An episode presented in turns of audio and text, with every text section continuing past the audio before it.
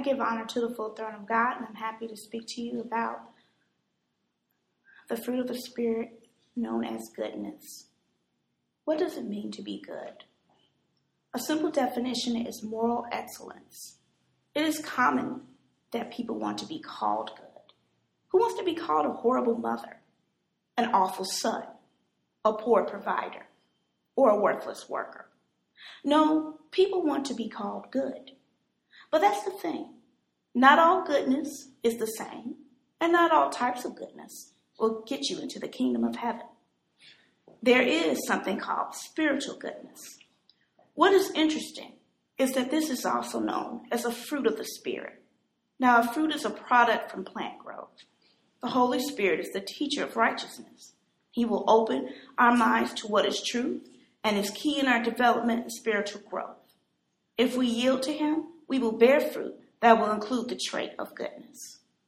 The Holy Spirit teaches us what good things God has done for us, creating us, giving us His law, coming down and dying for us, and promising to come back to save us.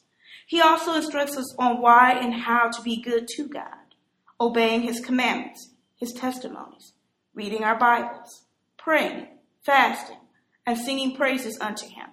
Through our spiritual studies, we learn how to show perfect goodness to others, to ourselves, and even the world around us. It is said, it is up to us that we choose the good. Everyone on this earth are required to make the choice between good and evil. Ever since the event in the Garden of Eden, when Adam ate the fruit of knowledge of good and evil, both evil and good are in all men.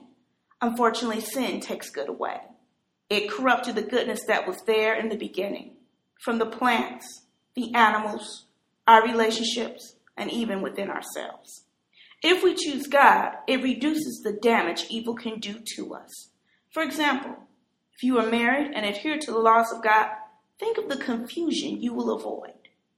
You will not cause heartbreak and distrust by engaging in adultery. You will not become bitter from resentment because you forgave because you wanted to be forgiven by Jesus.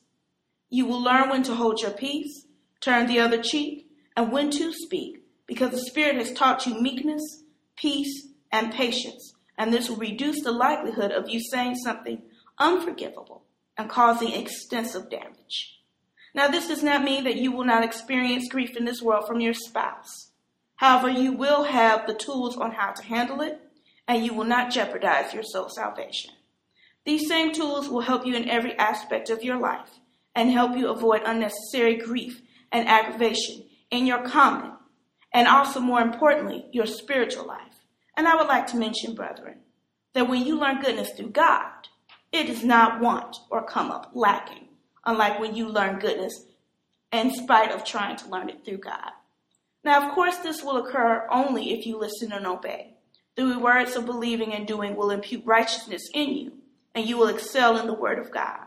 In Romans 12, 1 through 2, it says, I beseech you, brethren, by the mercies of God, that you present your bodies a living sacrifice, holy, acceptable unto God, which is your reasonable service. And be not conformed to this world, but be ye transformed by the renewing of your mind, that ye may prove what is that good and acceptable and perfect will of God. And just think about that. If we continue to read, to search, to study, to apply the Word of God, it will transform us and we will become a perfect living sacrifice acceptable unto God. If we do this, we will obtain the fruition of spiritual goodness, which is known as eternal life.